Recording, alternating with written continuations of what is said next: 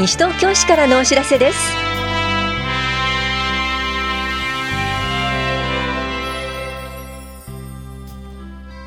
今日は大型連休のご案内。風疹の定期接種の実施などについてお知らせします。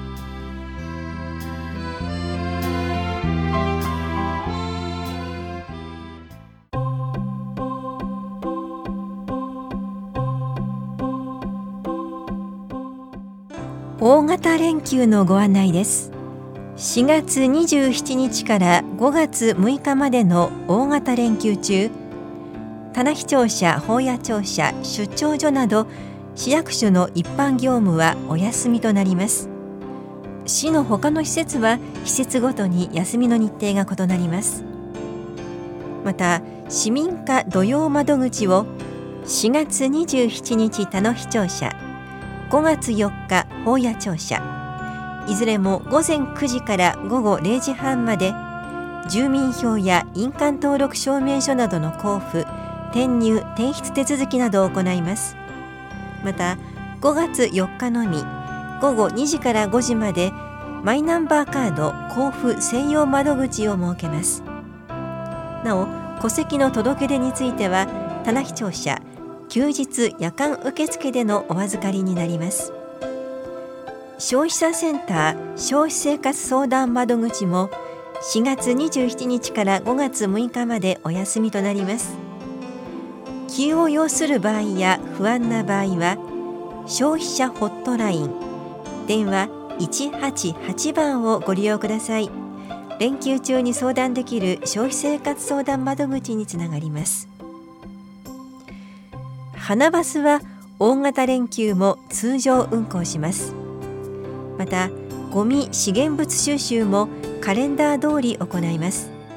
当日の午前8時半までにお出しください。ただし粗大ごみの受付は連休中電話ファックスメールともお休みとなり5月7日から通常の受付となります。大型連休の前後は電話がかかりにくい状況が予想されますので計画的なお申し込みをお願いします。詳しくは4月1日号の広報西東京八面などをご覧ください。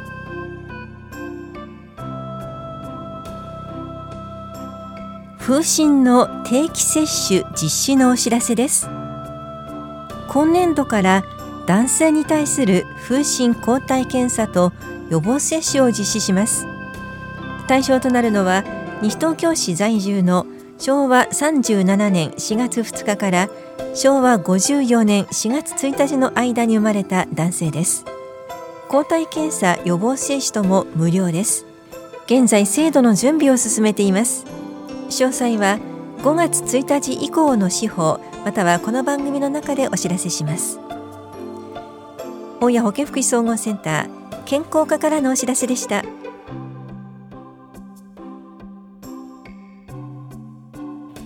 ァミリーサポートセンターファミリー会員登録説明会のお知らせです。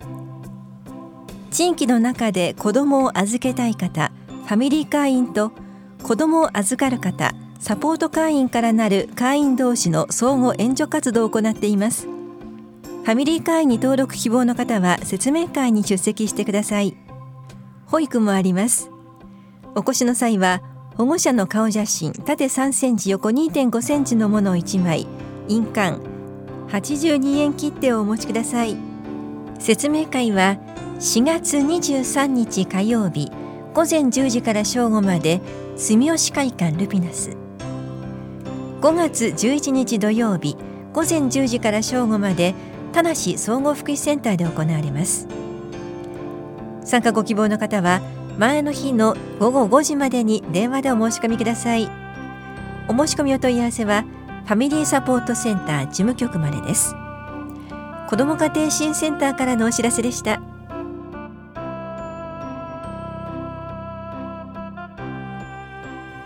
総合型地域スポーツクラブココスポ東伏見会員教室参加者募集のお知らせです。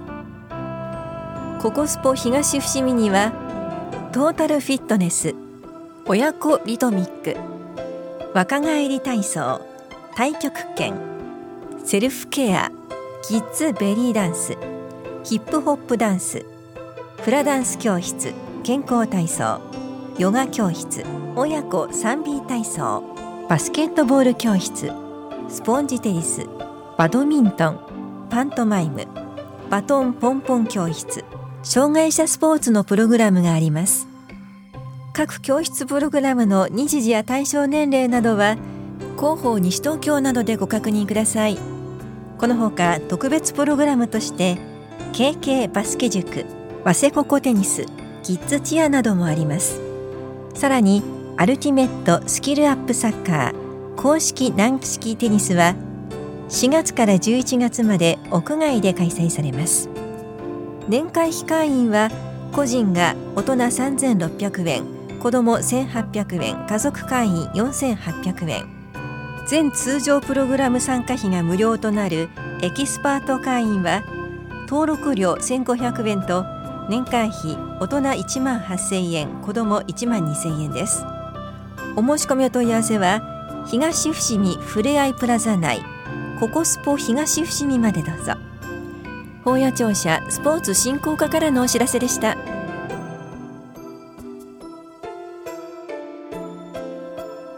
子どもの権利擁護委員と監査委員教育委員についてお知らせします子どもの権利侵害について相談救済を行う子どもの権利擁護委員が4月1日に代表擁護委員野村武さん擁護委員入ゆりさん。擁護委員谷川由紀子さんに決まりました。子どもに寄り添い一緒に考え子どもが安心できるように活動していきます。また3月27日に開催された平成31年第1回市議会定例会で東久留米市在住の櫻井勉さんが監査委員として同意され4月1日付で選任されました。任期は4年です。これに伴い尾崎正夫さんは3月31日付で監査委員を退任しました。さらに3月27日の市議会で教育委員として同意された服部雅子さんが3月31日付で任命されました。任期は令和5年3月30日までの4年間です。子育て支援課と監査委員事務局教育企画課からのお知らせでした。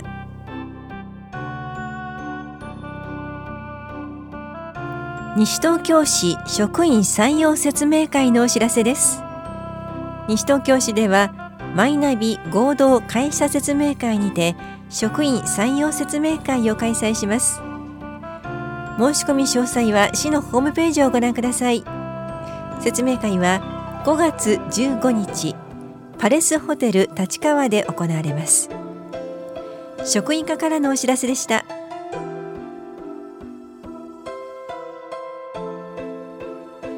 第4次行財政改革大綱に基づく取り組みによる財政効果の平成30年度予算反映分のお知らせです。経営の発想に基づいた将来への備えの昨年度効果は1億9297万5千円。選択と集中による適正な行政支分の配分は7138万9千円。効果的なサービス提供の仕組みづくりは1184万5千円。安定的な自主財源の確保は7億2126万4千円でその他と合わせ10億7019万2000円でした。アクションプラン実施体験の詳細と主な取り組み項目などについては4月15日号の広報西東京2面などをご覧ください。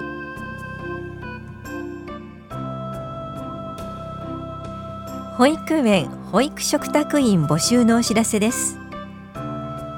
募集しているのは保育士資格のある方9人程度ですが一部資格がない方でも可能な職種もあります。任期は6月1日から来年3月までで勤務は市内公立保育園です。募集要項は4月26日まで棚視聴者1階の保育課と市内公立保育園向こう台西原欅ひばりが丘箱べら駒取住吉中町東八木沢保育園でお配りしています。詳細は募集要項または市のホームページをご覧ください。保育課からのお知らせでした。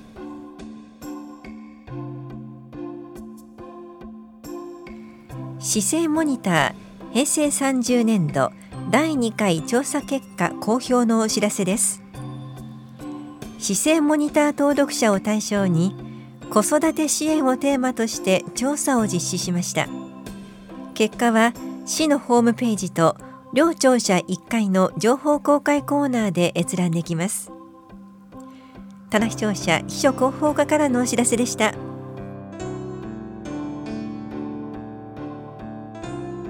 シニア世代の閉じこもり予防にはつらつサロンのお知らせです。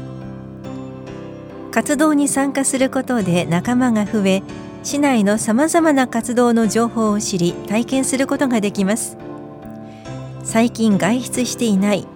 どこに出かければいいかわからない。誰かと話がしたいなどの希望に添える場所です。見学もできますのでお気軽にお問い合わせください。住吉老人福祉センターでは月曜日午前ひばりが丘福祉会館は月曜日午後下法屋福祉会館は木曜日午前老人福祉センターは木曜日午後新町福祉会館は金曜日午前藤町福祉会館は金曜日の午後に開催しています。いずれも午前は9時15分から11時半まで午後は1時半から3時45分までです。外出機会の少ない市内在住の65歳以上の方を対象におしゃべり、脳トレ、趣味活動、簡単な体操、バス外出などを行っています。ただし介護保険の認定者はご遠慮ください。お申し込みお問い合わせは社会福祉協議会までどうぞ。高齢者支援課からのお知らせでした。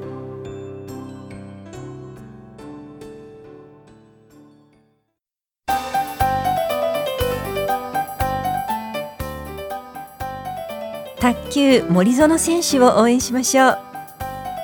八戸小学校卒業の森園正孝選手が3月2日に行われた2019年世界卓球選手権日本代表選考会で優勝し4月21日からハンガリーで行われる2019世界卓球選手権大会ブタペスト大会個人戦の日本代表に内定しましたこれからも皆さんの熱い応援をよろしくお願いしますスポーツ振興課からのお知らせでした。